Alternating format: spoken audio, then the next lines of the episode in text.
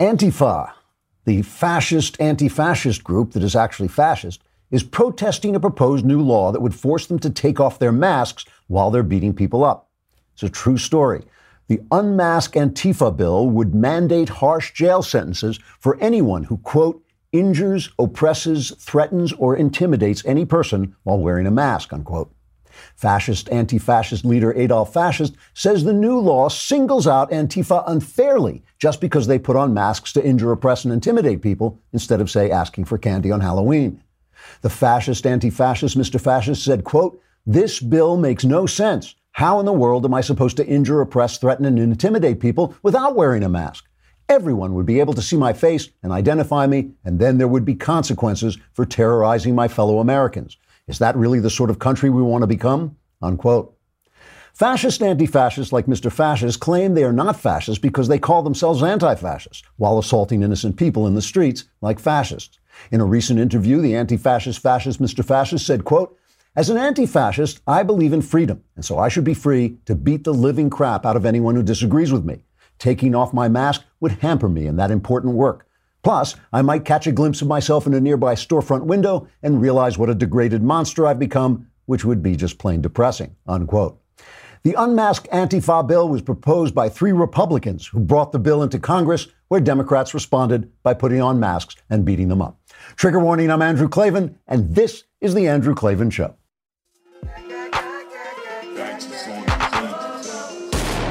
This is The Klavan Show. Hunkity dunkity. This is The Klavan Show. Tickety boo. This is The Klavan Show. Birds they be singing, yo. Also be winging, yo. No ease in Klavan, though. This is The Klavan Show. Tickety boo. Hunkity dunkity. Tickety boo. Hunkity dunkity. that was from Brett Siegel. I would know it is not going to replace our fantastic theme song. But somebody on Twitter criticized my theme song yesterday and said, said they said I laughed too much and they didn't like my theme song. I thought, man, you are just wound too tight. And at the same time, Brett sent that in, so I thought I would just use it. Uh, to send us off into the Klavanless weekend. Make it, it makes the Klavanless weekend a little more tolerable that you don't have to listen to that again. YouTube has been manipulating the subscription feed to curate your choices, which means that users may not be notified if a channel goes live, even if you subscribe to our channel. So, in order to make sure you receive notifications for our live videos, you should not only subscribe to Daily Wire on YouTube, but also ring the little bell so you know when we post new content. Also, you want to watch out for the conversation that's coming up Tuesday, next Tuesday, July 17th at 5:30 p.m. Eastern, 2:30 p.m. Pacific. I will answer your questions, moderated by our lovely host, Elisha Krauss, who has agreed uh, to waste to waive the restraining order so I can sit close to her. The Q&A will stream live. I wonder, is Elisha annoyed by these jokes? The Q- she hasn't said it. I talked to her yesterday. She didn't say anything. The Q&A will stream live on YouTube and Facebook for everyone to watch, but only subscribers can ask me questions over at dailywire.com. Check out the pinned comments on this video for more information. Once again, subscribe to get your questions answered by me, Andrew Klavan, on Tuesday, July 17th at 5.30 p.m. Eastern, 2.30 p.m. Pacific, and join the conversation. I'm, I'm a disgusting human. I, I, am just degraded. I don't even know how. You know, we got Matt Walsh coming on later with his globes. I think he is bringing, Matt is bringing his globes because they make him look so intelligent. Uh, but uh, I really, I, there are a lot of stuff I want to talk to him about, but especially about Roe v. Wade and the abortion controversy. He's really uh, interesting on that topic. Meanwhile, summer is upon us, and you know what that means barbecues and bugs. Uh, they are all over the place, the bugs, and you got to get yourself a Dynatrap. This thing is, is so effective and it's also clean. Uh, Dynatrap is the leading manufacturer of outdoor mosquito and insect traps, and they've just come out with the indoor Dynatrap Flylight. I tried this, I put it up. It's very unobtrusive. You put it up against the wall, and you'll find all, every pest in it. Uh, Nancy Pelosi, I think I caught one day, and uh, a couple, a couple of other Democrat politicians. It really, it really is useful, and will clean the place out. Visit Dynatrap. That's D Y N A T R A P.com. Enter the promo code DailyWire and receive 15% off any of their products. That's D-Y-N-A-T-R-A-P dot com, D-Y-N-A-T-R-A-P.com, Dynatrap.com, and enter Daily Wire. It is a safe, silent, and simple solution to household insect control. And it really does. It collects them. It's so easy to clean. You just pull the thing out and they are gone. And uh, hopefully you can get rid of half of Congress that way. Uh, all right. So we're watching, it really is interesting. We're watching these battle lines being drawn, but they're not the battle lines that people tell us that they are, especially the press, because the press is left wing. So they tell us, oh, this is about you know, they're being drawn overseas, they're being drawn in Congress, they're being drawn at, at the su- Supreme Court, and and it's especially true of this kind of amorphous deep state they are being drawn over. The battle lines, they say the battle lines are abortion versus non-abortion.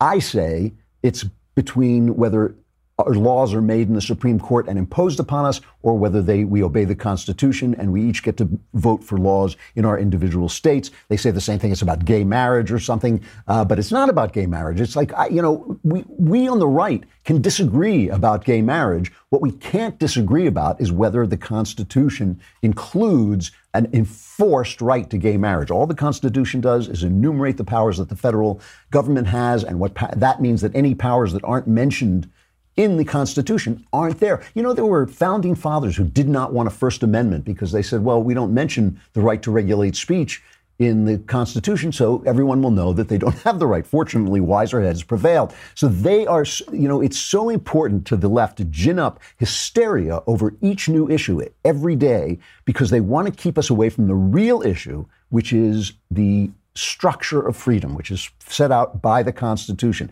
The enumerated powers, the, separ- the separation of powers, the rule of law, all of these things they want to override because it's always an emergency. Remember, Rahm Emanuel said, don't let an emergency go to waste. That's what he meant. What he meant was never let an emergency go to waste because you can use the hysteria that you gin up to override the Constitution, override the rules to freedom. And, you know, I was talking, I think it was this week, earlier this week, about the fact that socialism even if it worked, which it never does, it kills innovation, it kills freedom, it kills everything. But even if it worked, it would be slavery because they take away the fruits of your labor. They, they decide how to spend your money. Why do they own your time? Why does the state own your time, which you use to create property and money? But it also, because it violates freedom, it degrades people and it twists people. There was a piece in the Wall Street Journal this morning I, I, wish everybody could read this by er- Erica Komisar, a psychoanalyst. She's the author of Being There Why Prioritizing Motherhood in the First Three Years Matters, uh, which it really does, by the way. I mean, all these women who have babies and then go right back to work, are, I think they're making a big mistake, both for their own lives and for the life of their children. I think they should be free to make that mistake, but th- there it is. She points out that Sweden has very high personal income tax rates and uh, one of the highest personal income tax rates in the world. And the leftist socialists are always pointing to Sweden as a model of socialist society. And she says the money that they get from taxes pays for the kind of support many American women would welcome, but it comes with pressure on women to return to the workforce on the government schedule, not their own, because once the government is paying the price, they're in charge. They get to say what they do. If a mother decides she wants to stay at home with her child beyond the state sanctioned maternity leave, she receives no additional allowance, which creates an extreme financial burden on those families. And the pressure is social as well. A 32 year old friend told me that she was in the park with her two year old son when she was surrounded by a group of women who berated her for not having the boy in daycare. That's socialist life. That is socialist life. They pay for your uh, maternity leave. So therefore, they decide when your maternity leave ends. And if you decide, hey, I want to stay and raise my kid, not only the government, but the society itself is opposed to you. You know, there was a letter in the Wall Street Journal just a couple of days ago where a woman said when her husband got promoted, she told her son, I've been promoted too. Now I've been promoted to your full time mother because we can afford for me to stay at home. So I just want to show you some of the ways in which they distract us from the true fight, which is the fight to stay free. Free with all its inequalities, free with all its problems, free with all its mess. That and, and free with all the fact the fact that we have to solve problems a little more slowly than if it was imposed by the great poobahs up above us. Yesterday, there was this exchange, amazing exchange. It was on MSNBC. Katy Tur is talking to J.D. Vance, who wrote, the, uh, I thought, the very good memoir, uh, Hillbilly Elegy. He is a mild, moderate conservative. And listen to her question. She is talking about the fact that we want to appoint judges. See, I said this yesterday, but just to repeat, They want to appoint judges who will give them what they want, who will say, you have to have abortion, you have to have gay mar- marriage. We don't want to appoint justices who say, you can have abortion, you can have gay marriage. We want to appoint justices who say, this is what the Constitution says. This is who decides. Because as Thomas Sowell is fond of saying, it's not what's right or wrong, it's who gets to decide what's right or wrong. That's what keeps you free. All right, so listen to the way Katy Tur asks this question, then listen to JD's answer, right, which is a very calm, very reasonable conservative answer, and just the fact that she can't hear a word he's saying. Based on where Americans stand on the issues, and Americans have really moved in a much more progressive direction over the years, do you think it's appropriate to continue to take such a, a strict originalist um, view of the Constitution given it's, it's 2018 and not 1776?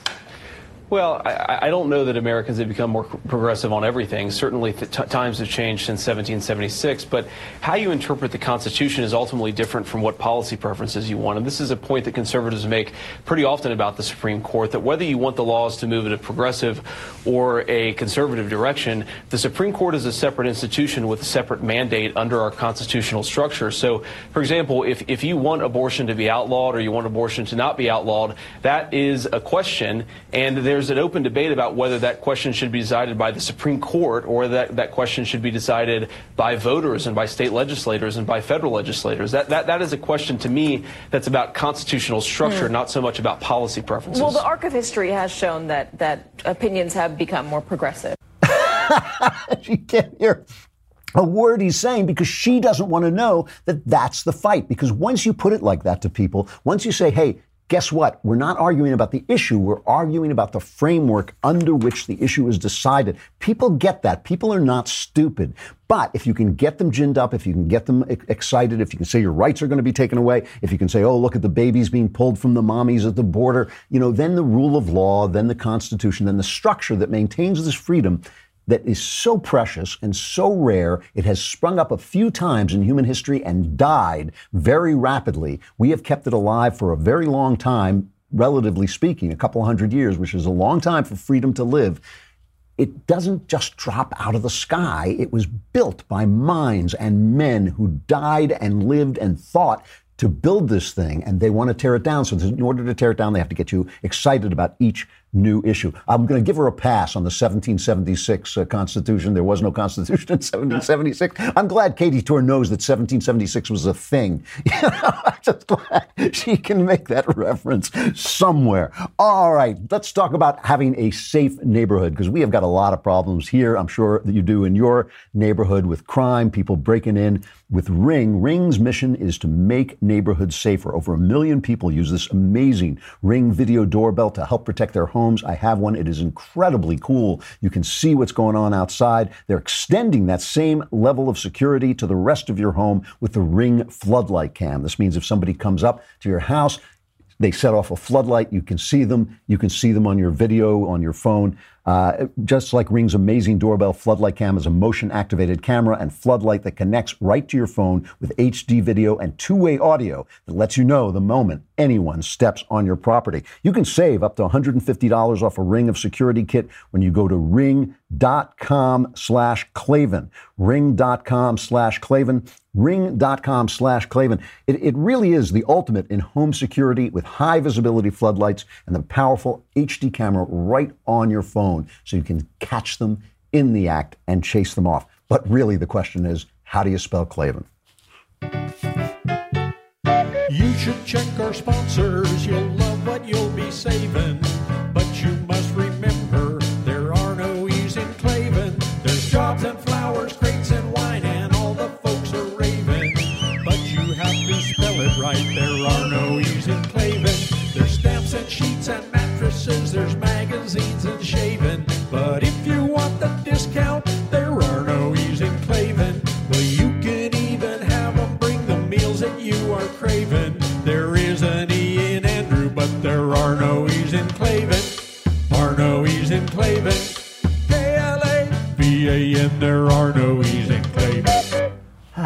that song. it's, it's kind of like the national anthem, isn't it? It just hit, hits you right here. Uh, okay. That's nothing like the national anthem. Okay, so so they they gin up hysteria, and they're always hysteria all the time. And they have this thing. I love this thing on the left where if somebody says something f- forcefully, no matter how stupid it is, and people applaud, that's supposed to give it legitimacy. So, like Joy Behar, who had, I think, won the award for saying the stupidest thing about uh, Brett Kavanaugh, the new Supreme Court pick. Here, here, listen to the way she talks. She is saying something so stupid, so ungrounded in fact, but the fact she says it forcefully and people applaud is supposed to mean something. Why would a president who's under investigation by the FBI for obstruction of justice and collusion be allowed to pick a Supreme Court justice who will be there? I'll be dead. There are many oh, people God. in this room who will still be alive and have, need abortions and what have you, need health care. How dare he be allowed to do this when he is under investigation? How dare the president be allowed to fulfill his constitutional right and duty when they are creating a false narrative? I, I don't even know what she's saying, but how dare he? As long as she says, how dare he, and they applaud. So then listen to the stuff they're talking about. Some of this stuff is actually kind of scary. And we're going to talk to Matt Walsh about this when he comes on the show later on about this kind of this division, how powerful the division is between the left and sane people. The division between the left and people who see reality. On C- this is on CNN. An ex-CIA agent is on CNN, and listen to the way she talks. She had put out a tweet saying the republic is burning, and and listen to her. This is the way. This is a former member of the deep state, and this is the way the people in the deep state are thinking. Now, what we're seeing is how weak these institutions are when it comes up against authoritarian measures. So, the institutions themselves aren't built for this. And our, our democracy is fragile enough right now, I think, because of the erosion that's happened, um, that we're starting to see and not feel quite in, as impactfully as, as we should some of the things that um, authoritarians are, have typically done throughout the years. So, for instance, we have two, two branches of power, executive branch and Congress, who we were hoping would not act in their self interest that doesn't appear to be the case at this point. So we're still relying upon the Supreme Court to be able to to do that. And that, you know, is going to be determined by what happens with when Kennedy retires. But for me, it's really just about seeing how DC has changed and the evolution of DC since I've left um, the CIA. And what has happened with all of these institutions and how easy it is for Trump to denigrate them just through a tweet and continually attacking these institutions. Yeah. That to me is hugely problematic. And I just feel like we're not seeing the sense of urgency in all of this that we need to at this point. So her tweet says the Republic is burning. This is not hyperbole. She's talking about tweets. How is it not hyperbole? How is it not hyperbole? That what is she talking about? The democratic institutions, she says, are not strong enough to withstand that. And Kirsten Powers, who is a smart woman, she's an intelligent woman, she picks this up. She picks this hysteria up because the issues are more important to them than the structure that preserves the freedom under which we decide these issues. Listen, I, am I'm, I'm shocked that Kirsten Powers on this. L- listen to her. This is what happens in every country before the fall, where some people say people are being alarmist, everybody's overreacting. When things are, are starting to crumble, people literally say our institutions are too strong. They can, you know, stand up against this. And the fact of the matter is the first institution that goes is the media.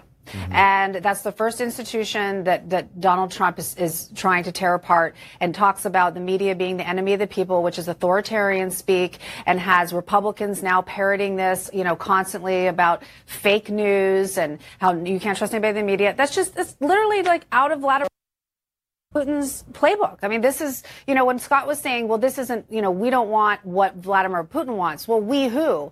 Donald Trump seems to very much want what Vladimir Putin wants. He acts exactly like Vladimir Putin. The whole government by spectacle, that's something that, you know, that Putin did, where you just create every, everything as a spectacle to the point that nobody can trust anything anymore. And so they just tune out. First of all, this, this is amazing. She feels that cr- being criticized. I mean, what has Trump done? When has he silenced her? How is how is her? You know, if she were living in a dangerous, she would be in danger. She would be, uh, you know, they would try, be trying to shut her down. All Trump has done is fought back against the constant, constant bias of stations like CNN, and suddenly that's the hysteria. That's where our government is going to fall. And when there's this thing with Russia is starting to make me a little crazy because she says she says he wants exactly what Russia. He's over in uh, Brussels telling Germany to ditch this $11 billion pipeline. Without that pipeline, without his oil, Vladimir Putin is sitting on a corner on 52nd Street with a tin cup. I mean, what the, what are they talking about? Donald Trump is, you know, you know, it's funny. the, to me, if you want to find a threat against the Republic, how about the fact that Lisa Page, the FBI lawyer, or as Trump called her in a tweet, the layer. He left out the W because she was, I, I don't know if he did this on purpose, you know, because she was messing around with Peter Strzok. She refused to show up for a subpoena. She just did it for, before the House. Ah, yeah, I don't want to. I'm, I'm in the deep state, man. I outrank you. I don't have to show up for, you know, Strzok is out on, on Capitol Hill now testifying, and he was saying, oh, I would never, just because I said we've got to stop Trump, just because I said we had a backup plan, just because I said, you know, don't worry, I'm going to stop this. I won't let this happen. That doesn't, I, you know, am trained. I am a trained FBI agent. Trust me. You know, this is, this is the guy, by the way, who also vowed, you know, he's, he's sworn to tell, tell the truth, but he also vowed he would be faithful to his wife. So I don't know why we should trust him at all. If you want to find a threat, I mean, that's the, the kind of threat that worries me. I don't, I don't hear these people naming one thing, not one thing that Trump has done, but it, except tweet but it's all about this and this hysteria about Russia. Trump Trump is in Brussels and he makes this speech. He gets up and he talks about whether uh, Putin is his enemy. Uh, this is cut number two. He's been very nice to me the times I've met him. I've been nice to him. He's a competitor. You know, somebody was saying, "Is he an enemy?" He's not my enemy. Is he a friend? No, I don't know him well enough. But the couple of times that I've gotten to meet him, we got along very well. You saw that. Um, I hope we get along well. I think we get along well. Uh, but ultimately, he's a competitor. He's representing Russia. I'm representing the United States. So, in a sense, we're competitors. Not a question of friend or enemy. He's not my enemy. And hopefully someday maybe he'll be a friend. It could happen. But I don't I just don't know him very well. I've met him a couple of times and when I did meet him most of you people were there.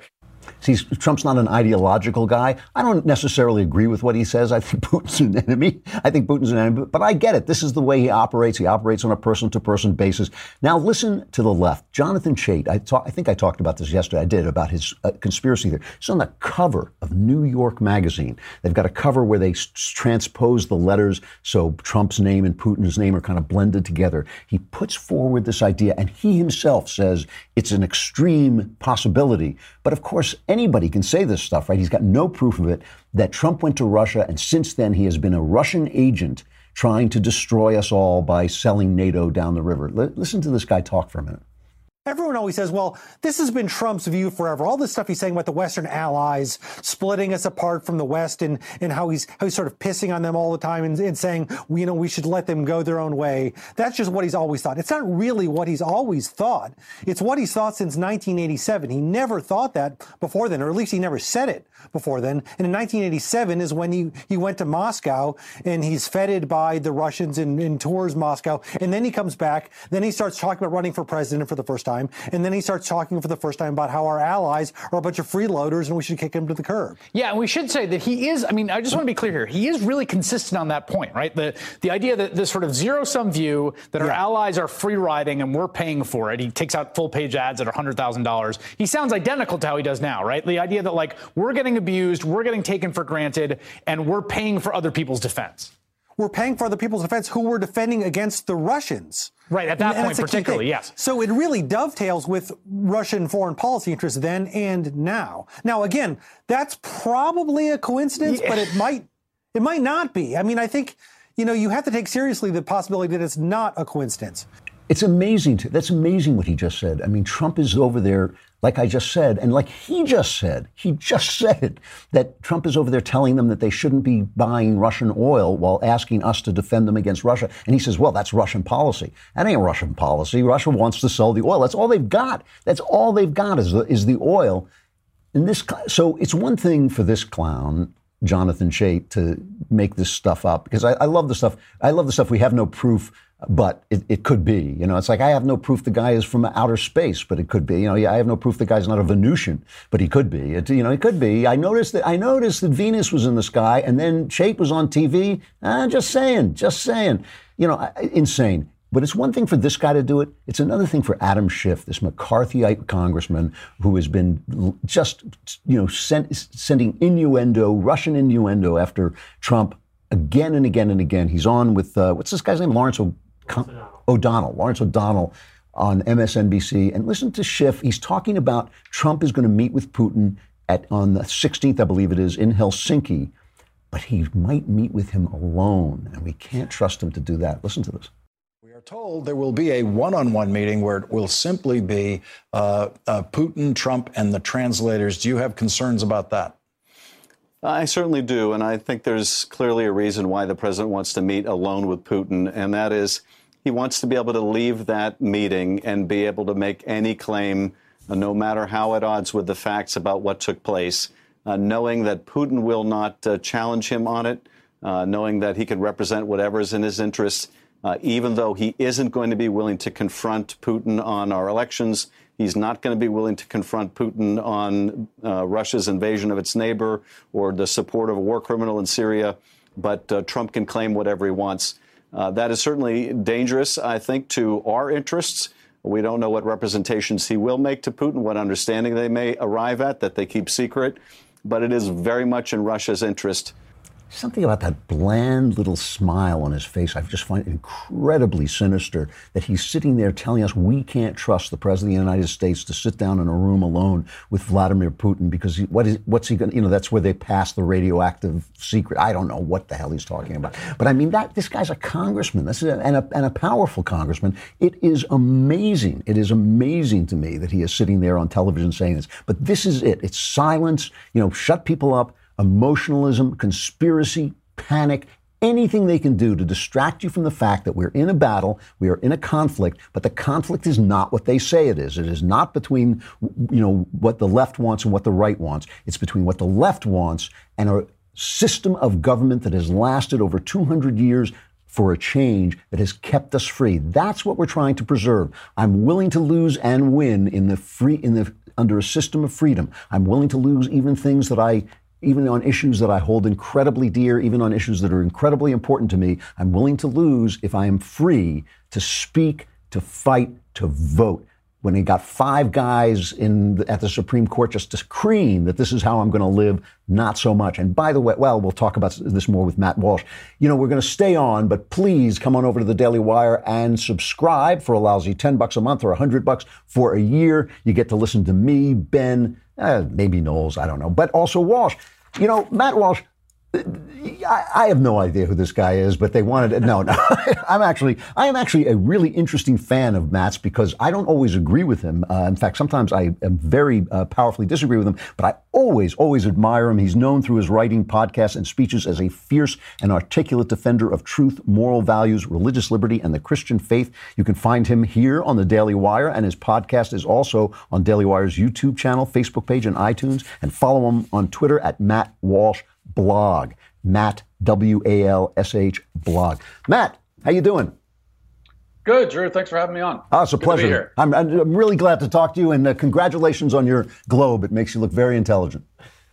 Uh, thank you. In fact, I forgot. I wanted to. I don't know if you can see oh, that. It is. Yes. Put it right there. Yes, you look there more go. intelligent, even as you, uh, even just lifting that up made you look much more intelligent. So, I. Thank you. So I have to tell you, I, I, I read your stuff all the time, and I find your your point of view incredibly bracing because I'm a, a, a much more uh, lax in my devotion to uh, to some Christian doctrine than you are, and I have to hold myself up to your opinions and see sometimes if I agree with you. But let us start with something we agree with, which is a, abortion. And with with Kavanaugh, the left is going through its usual panic. We're going to lose Roe v. Wade. We're going to lose everything. And this Tomi Tomi Lahren is that how we pronounce her name? Tomi Lahren had this. Do we have a cut of her? Yeah. Can we play it? Let's just play what Tomi Lahren said about the Supreme Court and Roe v. Wade. My problem is with some of my fellow conservatives who have put it out there that we are, quote, coming for Roe v. Wade. That is a mistake because we are putting it out there and implying that we are sending a, justice, a justice to the bench to carry out religious judicial activism, which is a mistake and is unconstitutional. And if we as conservatives are going to imply that, if that's going to be our messaging, we might as well spit on the Constitution. That is not what we stand for. If we are not going to uphold the Constitution on its merit, who will? That is up to us to do. So that my real problem here, regardless of my views on abortion, pro-life, pro-choice, is the messaging of our Supreme Court justice and how he will handle Roe v. Wade if it comes to that point. Okay, I don't want to coax you into a battle of wits with an unarmed woman, but I what, tell me tell me what's wrong with that point of view. Oh, what's wrong with it? I mean, do you have six or seven hours I can get into it? I, that, I mean, what she just said is that is Nancy Pelosi level leftist um, garbage. I mean, it's and when I say Nancy Pelosi level, I mean in, in how in how progressive and extreme it is, and also how lazy and frankly stupid that talking point is. It's spitting on the Constitution to to overturn Roe v. Wade. Now, we also I don't know if Tomi understands this, but we have to be able to, to in some ways separate the discussion of Roe v. Wade from the discussion of abortion itself. Because the legal argument against Roe v. Wade is that it was a terrible legal decision where they found in the Constitution a right which is clearly not enumerated. So, you know, the, the, the justices in, in, Roe v. Wade, as you know, said that um, the right to, to abortion can be found primarily in the 14th Amendment, which, by the way, protects us from having our, you know, being deprived of life without due process. It also protects us. It, it says that we get equal justice under the law. So they found in that the, the the codification of our right to kill human beings. I mean, it's madness. So if people were being honest and rational about it, you'd have you'd have a bunch of pro-abortion people who said, you know what, I believe abortion's okay, but of course we have to overturn Roe v. Wade because there's nothing in the Constitution about it.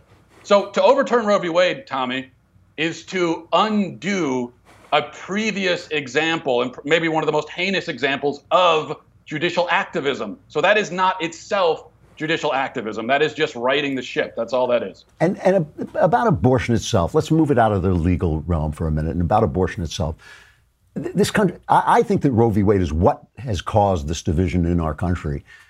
Is there some way that that? You you wrote uh, recently, I think, that you didn't feel that this division could be healed, and abortion is one of the reasons. Is that do I gather that right? Yeah, I think that. Uh, I mean, abortion is a one is I think the central foundational issue. I would agree with you in our country because it gets right, and this is one of the reasons why I don't think as conservatives we can say, oh, you know, we have a big tent, and even if you're in favor of killing babies, we can still have you in the tent because it's it's a foundational issue. It gets down to like what do you believe? What are your core, core values and principles? And so me as a conservative, I consider my core value is um, among them is the sanctity, the sacredness of human life, the worthiness of, of, of human life, and also the objective nature of morality, that there is a natural moral law upon which our legal system is based. So it's where you fall on that is kind of going to is going to determine where you fall on abortion, and then and then from there it's going to determine where you fall on pretty much every other issue, and that is just a there's a great chasm there. I think then separating the two sides or the various different sides that are themselves splintering into smaller sides, but there's this great chasm that I don't think can be bridged. It it would require one side or the other to just give up and say, never mind, we were wrong about this. And I don't think that's um, going to happen. So all I see is the division growing deeper and deeper. You know, one of the things I, I, truly admire about you is the the integrity with which you hold to your Catholic faith, which is going to keep you from spending eternity with Michael Knowles, uh, among other things. and, God willing, God willing.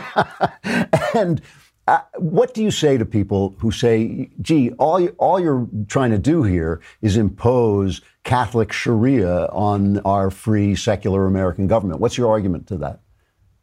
Well, the first thing I say is stop being an idiot because that's a that's not re- not really an argument, I guess, but that's that is how I open the argument. Probably not a good strategy. No, that's that's I, I what I'm trying to impose is the same foundational doctrine, and it is a doctrine that our founding fathers imposed. I mean, let's remember that the United States is supposed to be different from pretty much every other country that's ever existed in the history of the world in that it was founded on a a creed, on a on a on a doctrinal creed, and that is that human rights are innate, are endowed by a creator. They are these objective, real things that are inherent to our to our nature, uh, and they can't be removed or taken away um, by by any force at all. So I'm just trying to bring us back to that, which is so my, my point is to be pro life, it does not require you to be Christian, certainly doesn't require you to be Catholic.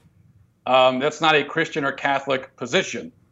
But it is, in some ways, it's a scientific position. It's a position of, well, these are human beings. That's a biological fact. But it's also kind of a spiritual position in that I'm saying human beings have worth and value. And I admit that that is a spiritual conviction but it is the same spiritual conviction upon which America itself is founded. Yeah, that's that's an excellent argument. All right, so let's let's move on to something where I always disagree with you. When I whenever I read your pieces about the arts, the arts are all in all to me. I mean, they're uh, the two things I love in life are walking in the forest and enjoying the arts, and those are the those are places where I feel like I am actually in the presence of God. You, you have written things, for instance, like you feel that it's actually wrong for a Christian to enjoy Game of Thrones, one of my favorite shows ever. Now, and by the way, I, I, should just say you didn't write this in a censorious or hectoring way. You were putting forward a very uh, quiet argument, a very calm argument. But is, not there something about the arts that is supposed to be is supposed to show us all of life? Is art supposed to be limited to only the nice and only the good and the beautiful? Um, no, I don't think it. Sh- I don't think it should be limited. I think, but uh, but there's a there's a in my mind there's a point to art which is which is which goes beyond merely showing you something. I don't think art is merely to sh- put something in front of us for us to view or gawk at. I do think that all art is supposed to lift us up to some greater truth and to beauty, which is not to say that all art must itself be pleasant to look upon, but it should bring us closer to some truth. That that's my that's my fundamental belief about art. And my problem is that so much of and I agree that television shows, movies, all that can be art. Um, but much of it, the vast majority of it, in my view, is not designed with that purpose in mind, and it does not have that effect. Instead, it brings you down into the muck, into the dirt. It, it's designed so you could gawk at whatever nudity and and uh, and uh, grotesque violence or whatever else. And I think also a lot of art art these days is also just kind of it brings you down into kind of misery and despair and then just leaves you there. It just says, "All right, well, see you later," and leaves you there in the despair. And I don't, I don't. It just it seems pointless to me. What's the point of that? And I and by the way, I say that as someone I've watched plenty of shows that have and movies and so on that have no effect besides that because there is this weird draw to it as well that I recognize, but I think we need to resist it. Um, hmm. and I also and with Game of Thrones, I think Game of Thrones is an example. I've used that as an example. I think it's a good example of that. I haven't I haven't watched the show much myself because of this conviction I have about it. So it's possible that I'm wrong about that particular show. It's, um, it, it is interesting. I mean, uh, my, my argument with this is that I, I actually enjoy sometimes a nihilistic work of art because I know nihilism is part of the creation. In other words, I know that people being nihilists is part is a point of view that exists in this world, in God's world, and it's not a point of view I share. It's a point of view I powerfully oppose. But I, like to experience it to know my fellow man. I guess. I, I guess that's my argument. And, you know, with Game of Thrones, it is funny because part of it is so exploitative and and debased that it gets in the way of some of the things that are brilliant about it. So I, I see I see that point.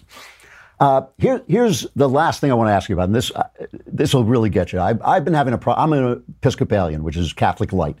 And I'm Episcopalian for a very specific reason, but recently they've gotten so far left and crazy that I've talked about the fact that I really think I may have to leave the church. And a lot of people wrote to me saying I should become a Catholic. A lot of people wrote to me saying I should become a Mormon as well. Those were the two I got most from. Yeah. My my problem with Catholicism, I'm going to put it in front of you and see what your response to this is. I feel that in the last analysis, my prayerful uh, uh, reading of Scripture along with being informed by great theology. I'm a big uh, Pope Benedict XVI uh, fan, so I read his theology and I compare what I'm thinking. But ultimately, my conscience has to rule over the authority of the church. Why is that wrong? Um, I think that uh, we, you know, you do have to follow your, your conscience in the end, and that if you're, you know, the, the distinction here is that there are things that are objectively wrong. I guess you would agree, right? That there are things that are objectively wrong and objectively right. And you could do now theoretically, um, if you really feel your conscience is calling you to do a certain thing, and it turns out that that thing is objectively wrong in the end, my belief, and also the Catholic belief, if you like, is that you did an, an objectively wrong thing, but your moral guilt would be severely mitigated in the eyes of God because you really thought that you were following your conscience. So that's, I guess, that's kind of the the interplay between the authority of not just the church but Scripture and your own conscience. Because when you talk about well, you got to follow your conscience. Um, well, there's also you know you got to follow your conscience as opposed to the church. Well, then there's also Scripture as well. So you know, what if Scripture tells you do X, Y, Z, but you really feel your conscience taking you another direction? So you're going to run into that even without the church. You're still you could still theoretically run into that um, run into that into that confusion. Uh, so we go ahead. Sorry. Well, does is that something that if that happened to you, if you said, you know, I've really prayed on this, I've thought about it, I've read Scripture, I've li- and I disagree with the church on this important issue, what would you do then? I would recognize, I mean, ideally, you know, if I'm doing the right thing, I would recognize that my own understanding is flawed. I'm, I'm a limited person. I have, and I have my own biases, my own temptations, and I would recognize that it's flawed and I have to conform myself with this higher truth. The same as if I read something in, in scripture, if I read, uh, Jesus said a lot of very challenging things and I might read some of those things and say, "Wow, I don't, I don't know if I can do that." I, I mean, it just doesn't make total sense to me. But I also realize that I have to humble myself to this authority and follow it, even if it doesn't make sense to me. And that I would submit, in the end, is what faith is all about. It's about, you know, walking forward to the to the light, even when you don't quite understand everything around you. And that's that's that's what it means to be a Christian, I think. Matt Walsh, the host of the Matt Walsh Show here on the Daily Wire. It is great to talk to you. I love listening to you. I love reading your stuff, and uh, I hope you come back. We'll talk again. Yeah, I enjoyed it. Thanks a lot. Thanks a lot, Matt. Really good. I just you can you can just get Matt right here, right? Yeah, yeah Daily Wire. See, you're not even subscribing. If you're not subscribing, what are you doing? Look at your wallet. Look at that ten bucks. What are you doing with that ten bucks? Nothing. Nothing. Give it to us, and we'll give you everything. We'll give you entertainment endlessly. All right, it's time for stuff I like. It's time for Klavan on the mic with stuff I like. Oh, I love that. That was great. Just, just whited, whited. excellent, excellent.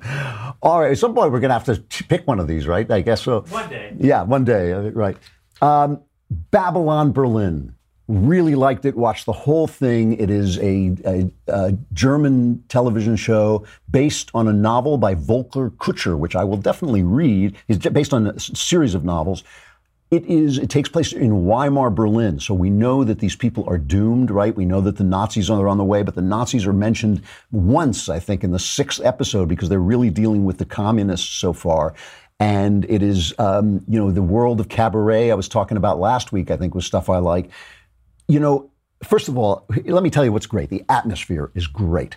It has this song. I love the song. This is the theme song. Let's play the theme song. It's it's this kind of German, like uh, uh, despairing, existential, angst-ridden music to which all the flappers are dancing happily. Here's here's a little cut of that.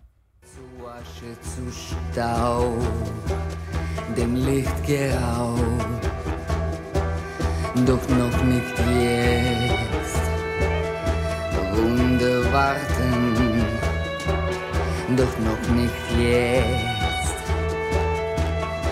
Wunder warten bis zuletzt.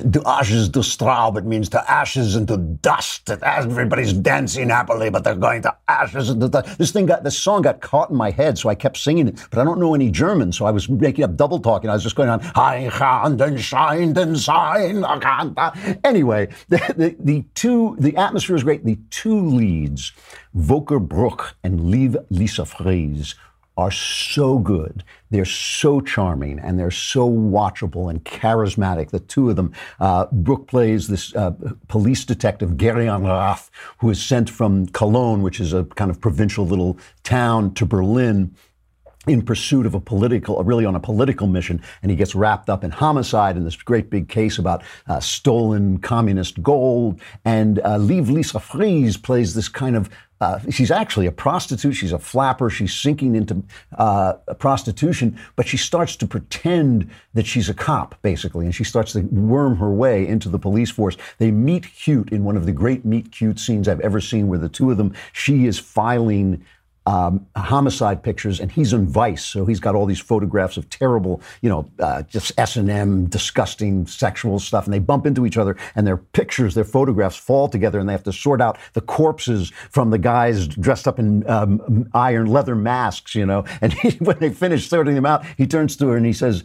I hope you're in homicide. And she says, I hope you're in vice. they walk away. Really good stuff. The, the plot the plotting is is the big problem. The plot makes sense. This is very big to me. I don't like plots that don't make sense, but it only makes sense once you accept that it's outlandish. All right. So in other words, it, you know, it, Rob and I are sitting here and we suddenly realize we're long lost brothers. You know, it, that makes sense, but it's outlandish, and that's the kind of plot uh, plotting that this has. Other than that, it is very, very gripping. It gets better and better. The last episode is just as much fun as it's, you know, once you relax and you say, okay, it's a little outlandish, but I'm going to have fun with it, it is as much fun as it's possible to have. And like I said, these two leads are just revelations. I don't think they'll, they'll never come to America because they seem, maybe they will, maybe they'll just get the, uh, the accent right, but I just think they are just delightful, the two of them. Lots of sex, lots of nudity, so be warned about that but just a really, really entertaining show. Oh, and the one other thing you should be warned about, a little soft on the commies, you know, because they they get the Stalinist commies. They know they're the bad guys, but the Trotskyist commies are kind of the good guys a little bit, nah, not so much. All right, the Klavanless weekend is upon us. I am sad to say I must leave you for a few days, but try to stay alive. Hide under hide under the bed. That's all you do. Spend your weekends hiding under the bed. If you survive, we will be back here again on Monday. I'm Andrew Klavan. This is the Andrew Klavan Show, and here is the Kingston Trio with a lovely song, Long Time Blues. Waiting for the dawn, waiting for a girl, a long time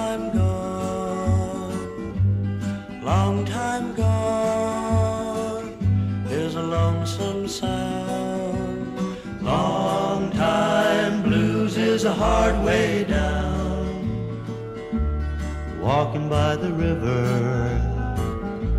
walking in the rain down by the depot, waiting for the train. Long time gone is the evening train.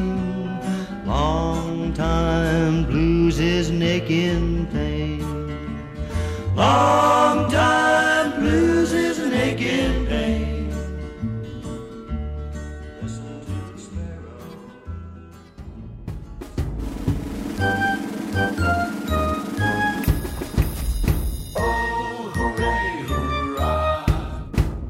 Andrew Klavan Show is produced by Robert Sterling. Executive producer, Jeremy Boring. Senior producer, Jonathan Hay. Our supervising producer is Mathis Glover. And our technical producer is Austin Stevens. Edited by Emily Jai. Audio is mixed by Mike Coromina. Hair and makeup is by Jesua Alvera. The Andrew Klavan Show is a Daily Wire forward publishing production. Copyright Forward Publishing 2018.